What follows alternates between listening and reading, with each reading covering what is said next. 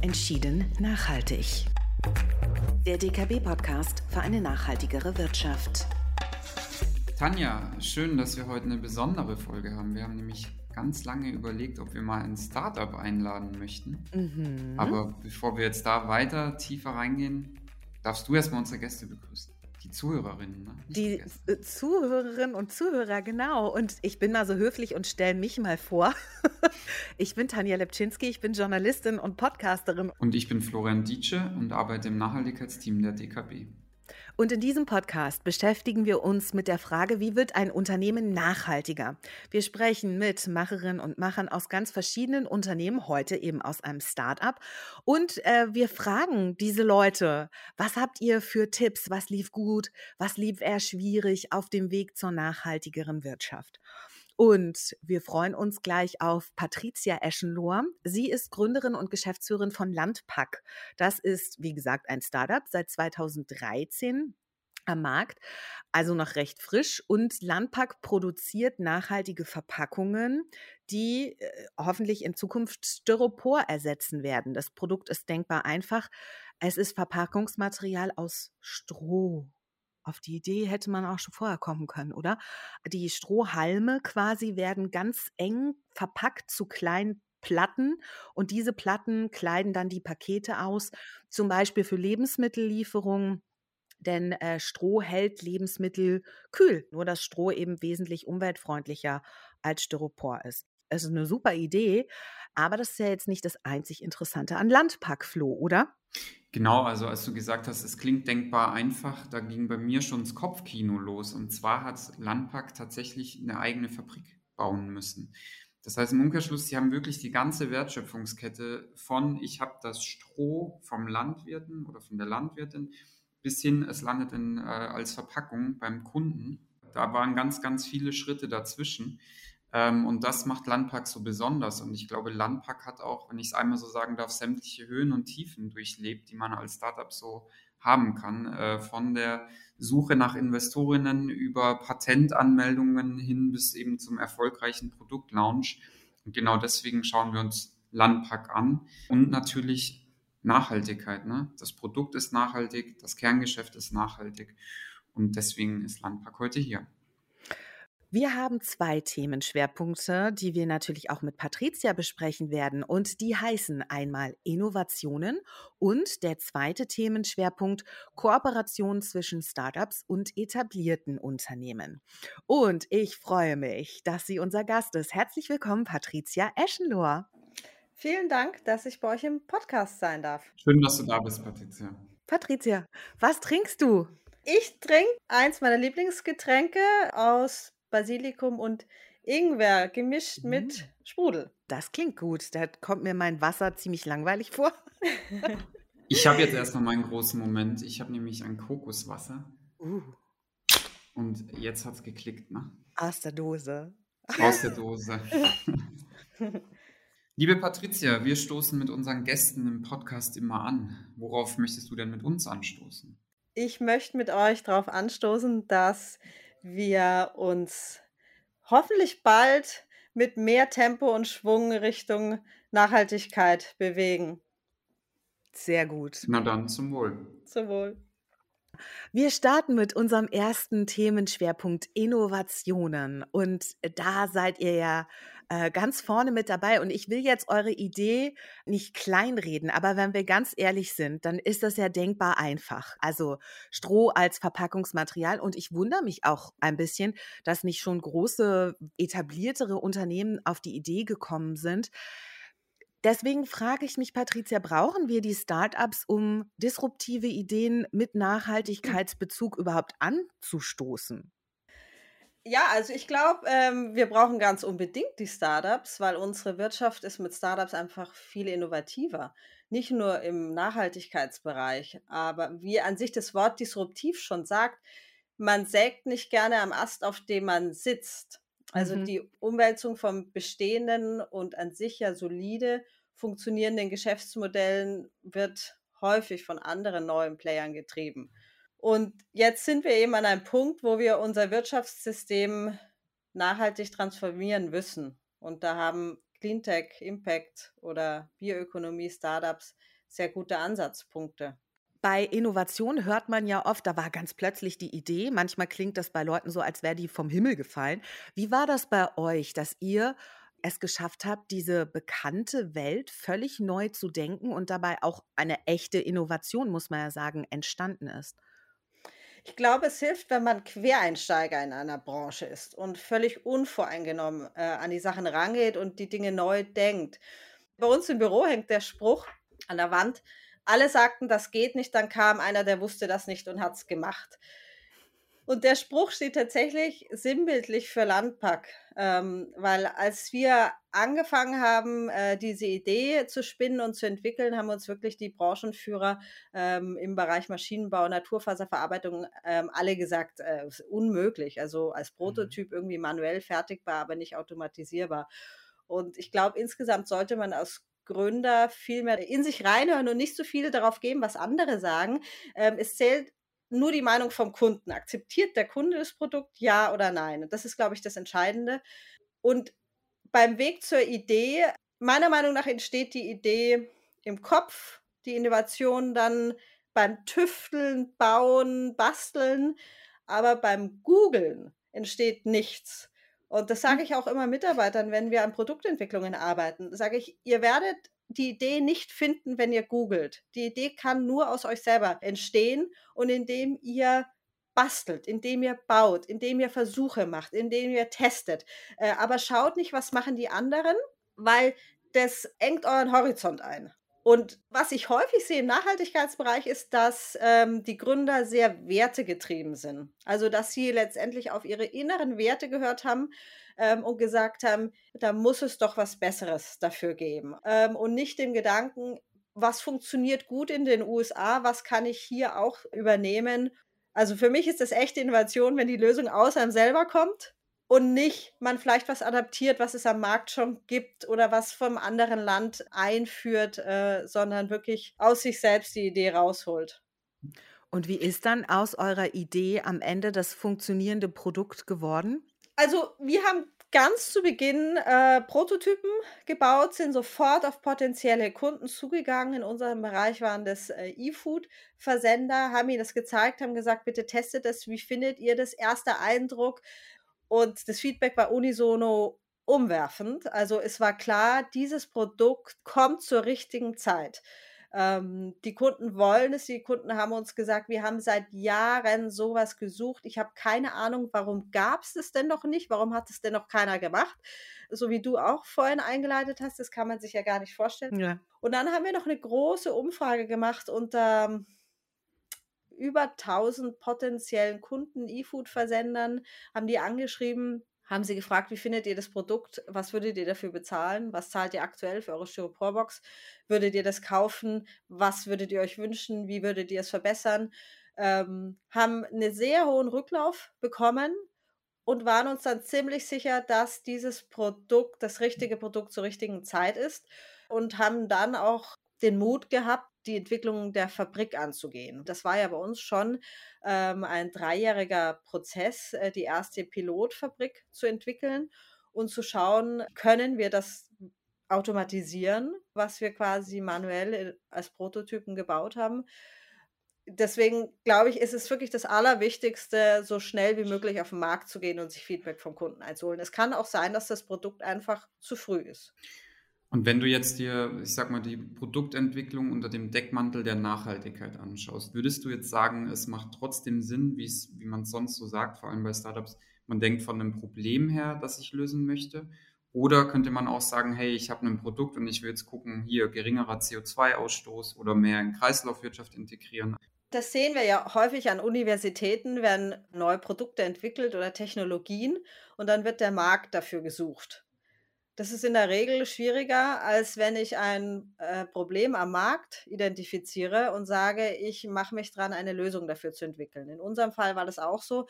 Äh, ich habe mich mit dem Thema E-Food beschäftigt, kam somit zwangsläufig auf das Thema Kühllogistik und damit Styroporboxen und habe mir gedacht, es kann doch nicht sein, dass es weltweit keine Alternative zu Styroporverpackungen gibt und äh, habe mich dran gemacht, äh, mit verschiedenen Materialien zu experimentieren und zu testen.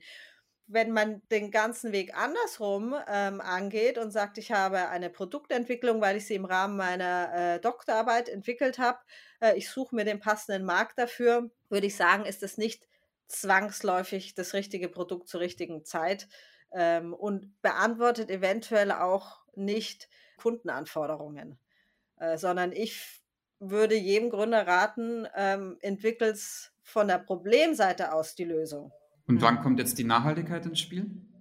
Die Nachhaltigkeit kann natürlich immer im Spiel sein. Also an sich sind wir jetzt am Punkt, wo wir unsere Wirtschaftsweise transformieren müssen. Weg von einem fossilen Wirtschaftssystem hin zu einem Wirtschaftssystem, was ähm, als Kreislauf funktioniert, wo wir idealerweise aber schon als Rohstoffe, biobasierte Rohstoffe, nachwachsende Rohstoffe einsetzen und es schaffen, die im Kreislauf zu halten.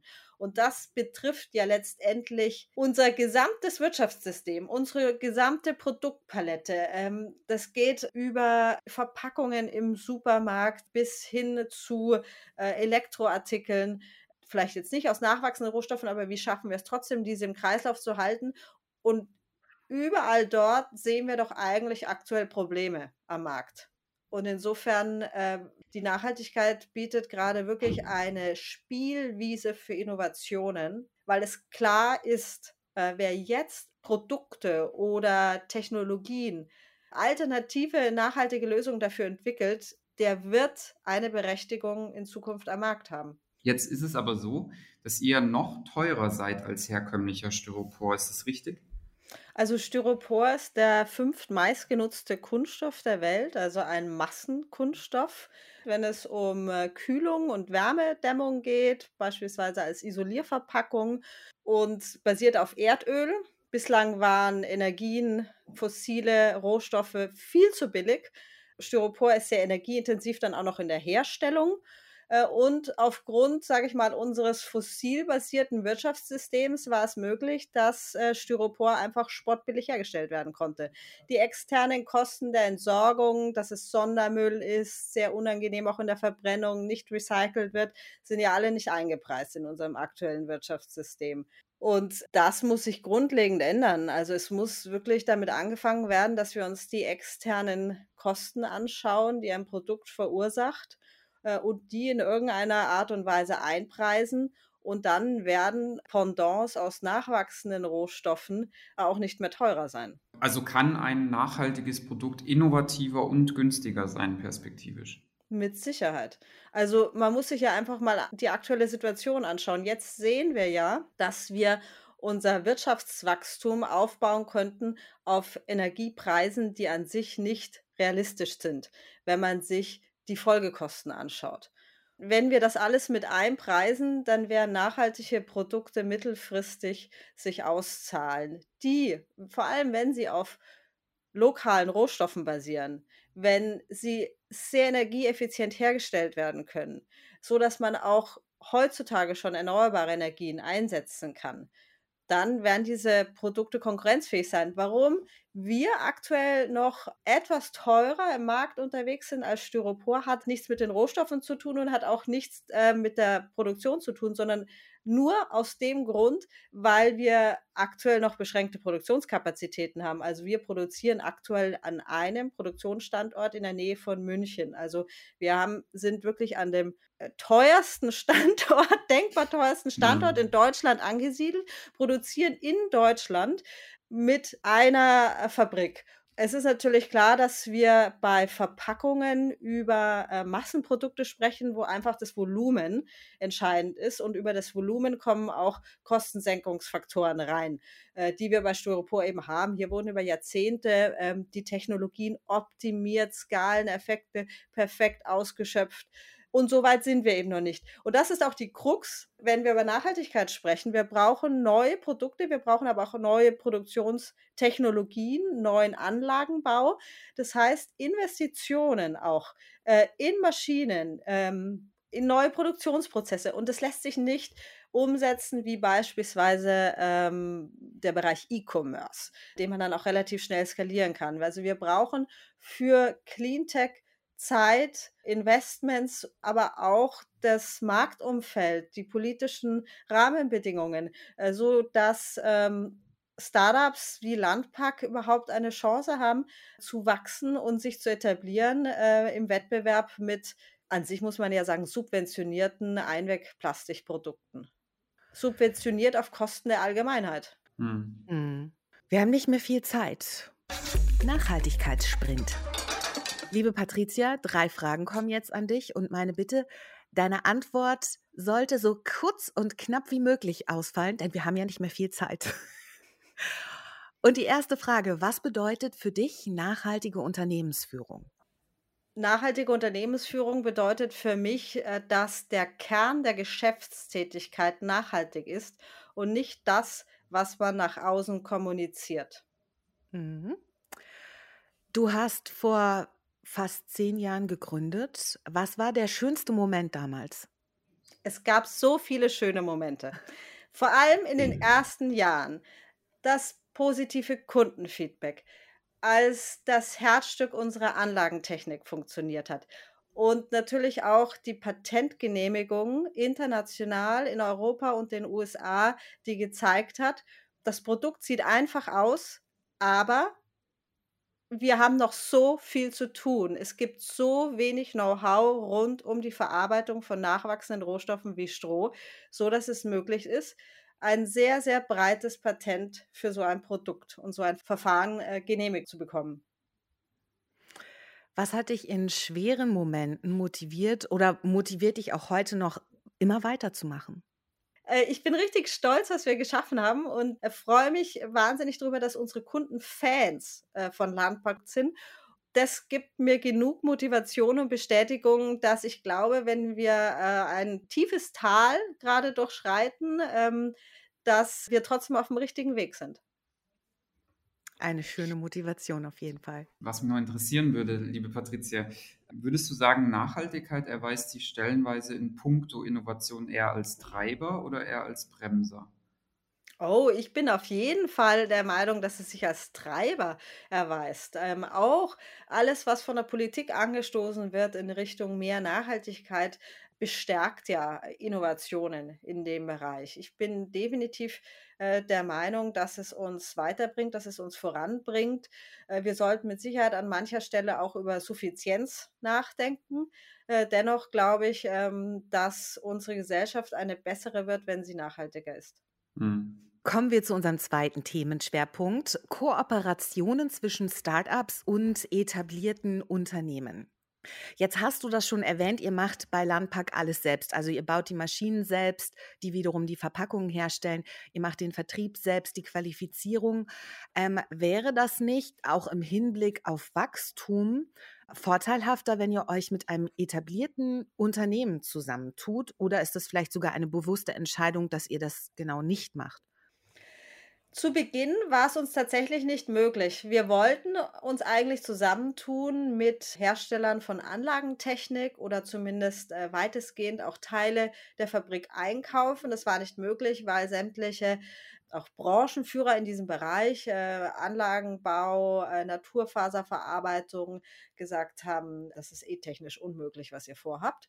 Insofern waren wir auf uns alleine gestellt. Es war eher die Frage, machen wir es ganz oder machen wir es gar nicht? Und wir haben uns mhm. für ganz entschieden. Ähm, es war auch essentiell, dass wir den Vertrieb selber aufgebaut haben, weil wir so eine mittlerweile wirklich in Deutschland führende Expertise und Beratung im Bereich Kühlketten-Simulationen, die Software dazu, die wir selber geschrieben haben, Verpackungsentwicklung, Verpackungszertifizierungen und Qualifizierungen für die Pharma- und Life Science, Biotech-Branche erarbeitet und aufgebaut haben. Das Know-how ist jetzt bei uns. Das ist auch nicht einfach zu äh, transferieren auf einen Vertriebspartner. Wir arbeiten stellenweise im Vertrieb mittlerweile mit etablierten Unternehmen, ähm, Händlern zusammen was jetzt tatsächlich unser Ziel ist, äh, wenn wir darüber nachdenken, im Ausland äh, erste Standorte aufzubauen. Wir wollen lokal produzieren, wir wollen immer einen lokalen Rohstoff verwenden. Äh, dann möchten wir uns ähm, tatsächlich zusammentun mit strategischen Partnern, wo wir in der Produktion vor allem Synergien heben können und führen da aktuell auch äh, Gespräche. Ohne dass du jetzt mit allen abrechnest, aber wie erklärst du dir denn, dass die ganzen Anlagenbauer und etablierten Unternehmen euch da quasi abgewiesen haben mit der Idee? Stroh ist ein sehr starkes Material und er ist wirklich äh, schwierig zu verarbeiten. Viel schwieriger als beispielsweise Hanffasern oder Jutefasern. Deswegen gab es eben auch keine Technologien dafür und deswegen gab es auch keine Produkte am Markt. Aber man muss einfach sagen, Stroh ist der Rohstoff mit dem größten Nutzungspotenzial. Es ist eine Biomasse, die weltweit anfällt. In Deutschland jedes Jahr 40 Millionen Tonnen Getreidestroh. Bei der Ernte von Getreide ist 50 Prozent Stroh.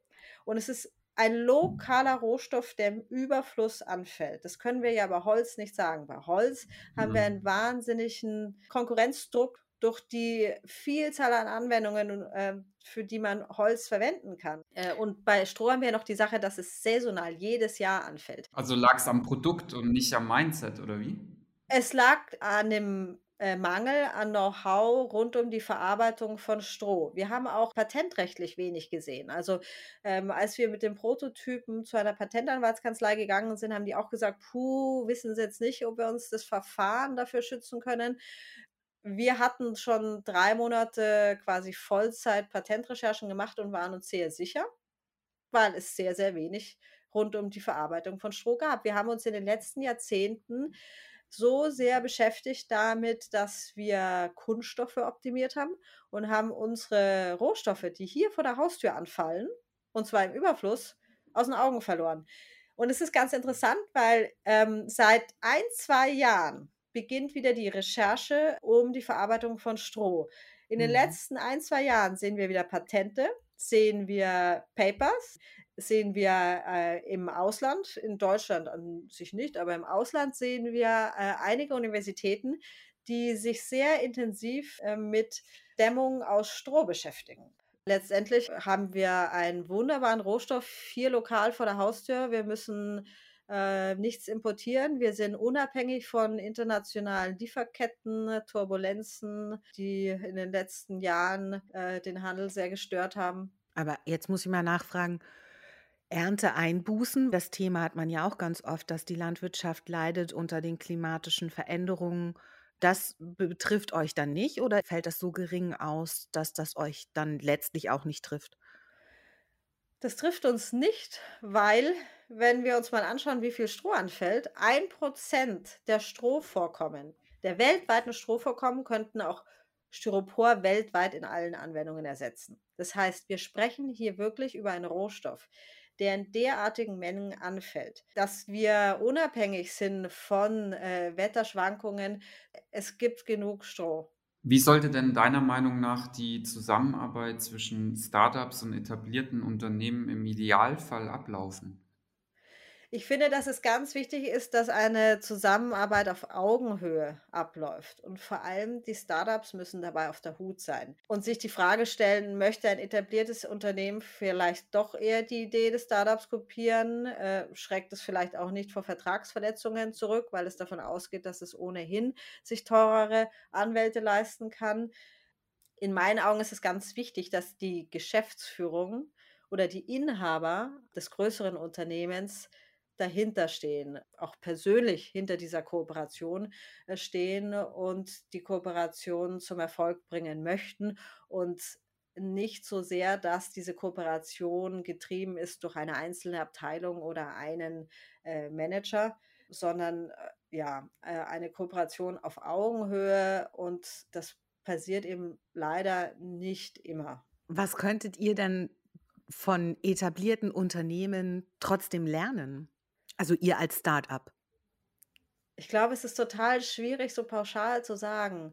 Ich glaube, vor allem äh, die etablierten Unternehmen können von Startups viel lernen, äh, wenn es um Verantwortungsdelegierung geht, Eigenverantwortung von Mitarbeitern, äh, Ideenfreude, wie kann man Wendigkeit äh, und schnelle Entscheidungsfindungen erlernen. Und bei den Startups würde ich sagen, sie sollten lieber ihren eigenen Weg gehen und selbst ihre Prozesse entwickeln, selbst aufbauen und sich einen eigenen Weg äh, beschreiten. Äh, vor allem, wenn sie eine disruptive Idee haben, weil man sich dann einfach gar nicht so viel abschauen kann. Ich dachte zum Beispiel zwischendurch einmal, dass es uns helfen würde, wenn wir kooperieren mit einem anderen Produktionsunternehmen, dass wir lernen könnten, ähm, Prozessmanagement, Qualitätssicherung, uns wenn wir Zugang haben zu ihren Arbeitsanweisungen, zu ihren Arbeitssicherheitsunterlagen, dass wir uns dort etwas abschauen können. Und ich muss sagen, ähm, es war sehr viel hilfreicher, es einfach selbst aufzubauen. Und was könnt ihr in puncto Nachhaltigkeit voneinander lernen? Wenn ich mir die aktuellen Impact, Clean Tech, Bioökonomie, Startups anschaue, dann ist mein Eindruck, dass die Gründer äh, die Idee verfolgen, weil sie äh, wertegetrieben sind, weil sie ihre Überzeugung ist. Und ich glaube, äh, dass sich von dieser Wertüberzeugung größere Unternehmen etwas abschneiden können. Dass sie eben nicht so sehr versuchen, eine große Nachhaltigkeitskommunikation aufzubauen, Aufforstungsprojekte in Kambodscha finanzieren und sehr, sehr viel darüber kommunizieren, sondern dass sie sehr viel mehr ähm, tatsächlich hinterfragen, wo sie wirklich nachhaltiger sein können, wo sie wirklich CO2 einsparen könnten, wo sie wirklich Plastikverpackungen ersetzen könnten. Dahinter steht ein Wille meiner Meinung nach und eine Überzeugung, dass es so nicht weitergehen kann. Aber Startups müssen sich doch auch irgendwas bei Unternehmen abschauen können, oder? Ich glaube, das kommt aber sehr auf das Startup drauf an. Äh, ich glaube, äh, ist es sinnvoller, seinen eigenen Weg zu gehen und äh, aus sich selbst heraus die Prozesse zu entwickeln, die zu einem passen, die zu dem Produkt passen, die für einen sinnvoll sind und diese aber dann auch wirklich zu beherrschen. Hm. Dein Tipp den ich rausgehört habe, Startups sollen ihren Weg gehen, ihr Ding machen. Die Idee soll aus einem selbst herauskommen und man soll nicht so viel schauen, links und rechts, was machen andere. Hast du noch weitere Tipps? Wie gelingt es gerade jungen Unternehmen nachhaltig zu wachsen? Also wir äh, sehen da eigentlich zwei verschiedene Modelle. Das eine ist zum Beispiel das Modell, was wir gesehen haben jetzt bei den Lebensmittellieferdiensten wo es darum ging, äh, möglichst schnell zu wachsen, möglichst viele Marktanteile dazu zu gewinnen und das auch, wenn das operative Tagesgeschäft äh, nicht profitabel war und das ähm, Verbrennen äh, von Geld dabei einkalkuliert war. Das ist für mich an sich kein nachhaltiges Wachstum. Und das sehen wir jetzt auch in der aktuellen Krise, wenn plötzlich äh, mehrere tausend Mitarbeiter entlassen werden müssen, weil die nächste Finanzierungsrunde eben so nicht kommt oder auch weil Investoren nicht mehr bereit sind, äh, so viel Geld zu investieren, wenn das ähm, Tagesgeschäft nicht profitabel ist. Insofern ist meiner Meinung nach Wachstum nur nachhaltig, solange es möglich ist, dass das operative Geschäft grundsätzlich profitabel sein kann und zusätzliches Geld in Form von Kapitalerhöhungen oder Darlehen investiert werden in Forschung, in Entwicklung, in neue Standorte, in neue Produkte, aber eben nicht ähm, für Marketing und Tagesgeschäft verbrannt werden. Das ist für mich an sich auch nicht wirklich vereinbar äh, mit einem Nachhaltigkeits-Startup oder einem Impact-Startup. Die Zeit verfliegt, Patricia, mit dir, wie im Nu. Aber zwei Fragen, die haben wir noch an dich. Die letzten Fragen im Bereich der nachhaltigen Transformation der Wirtschaft. Wer hat dich zuletzt beeindruckt? Zuletzt kann man gar nicht so sagen, weil es ist schon sehr, sehr lange die gleiche Person. Ich kann mir keinen größeren Innovationsgeist vorstellen als Elon Musk. Trotz seiner befremdlichen Persönlichkeit, die gehört eben dazu, ähm, und der politischen Ansichten, ähm, die muss man eventuell auch hinnehmen, würde ich mir wünschen, dass es viel, viel mehr Elon Musk auf der Welt gäbe, auch in Deutschland. Äh, ich glaube, wir hätten technisch noch viel mehr Möglichkeiten, Komfort, einen hohen Lebensstandard und Nachhaltigkeit zu vereinbaren. Insofern, ich bin ein sehr großer Fan von ihm. Wenn wir uns in einem Jahr wieder treffen, Patricia, was soll in Bezug auf eine nachhaltigere Wirtschaft bis dahin anders sein? Also ich habe eine große Wunschliste. Mhm. ich glaube nicht, ähm, dass äh, das umgesetzt wird im nächsten Jahr, aber ich hoffe, dass zumindest äh, Schritte in diese Richtung gegangen werden. Und das ist ein Thema, was ich vorhin schon öfters angesprochen habe, dass Greenwashing reguliert wird und es mir erzählt, was immer ein Unternehmen tatsächlich produziert, welche Inhaltsstoffe es verwendet äh, und nicht so sehr, äh, was es kommuniziert zu dubiosen Kompensationsprojekten in Entwicklungsländern.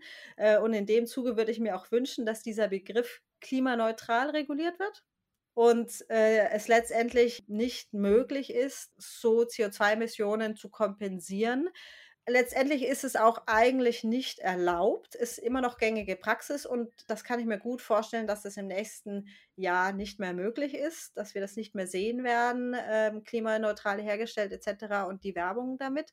Das würde ich mir tatsächlich sehr wünschen, dass das äh, eingestellt wird, weil es hier in der Regel eben nicht um zusätzlich eingesparte Emissionen geht und das ist letztendlich das Kriterium der Zusätzlichkeit dann würde ich mir wünschen, dass Produkte auf Basis von nachwachsenden Rohstoffen ihren Pendants aus fossilen Rohstoffen vorgezogen werden. Ich würde mir wünschen, dass es eine angemessene CO2-Steuer nächstes Jahr gibt. Äh, ich würde mir wünschen, dass wir den Ausbau der erneuerbaren Energien massiv vorantreiben. Wir haben ja gezeigt, dass wir es können, wenn es um Flüssiggasterminals geht. Mhm. Äh, insofern, äh, warum nicht mehr Tempo beim Ausbau der Erneuerbaren? Und ich würde mir wünschen, dass es einen echten europäischen Wachstumsfonds für nachhaltige Startups gibt. Ja. Das ist äh, wirklich eine lange Liste, eine schöne Liste, eine lange Liste. Sind wir gespannt, was da in einem Jahr draus geworden ist. Hoffentlich haben wir zumindest ein paar Schritte in diese Richtung getan. Patricia, es war mir ein Vergnügen. Vielen, vielen herzlichen Dank, dass du unser Gast warst. Danke euch. Vielen Dank, Patricia. Ich bin nach wie vor begeistert, wie denkbar einfach kühlende Strohverpackung ist und dass da auch vorher niemand auf die Idee gekommen ist oder sich getraut hat, es umzusetzen. Flo, äh, was nimmst du mit aus dem Gespräch mit Patricia?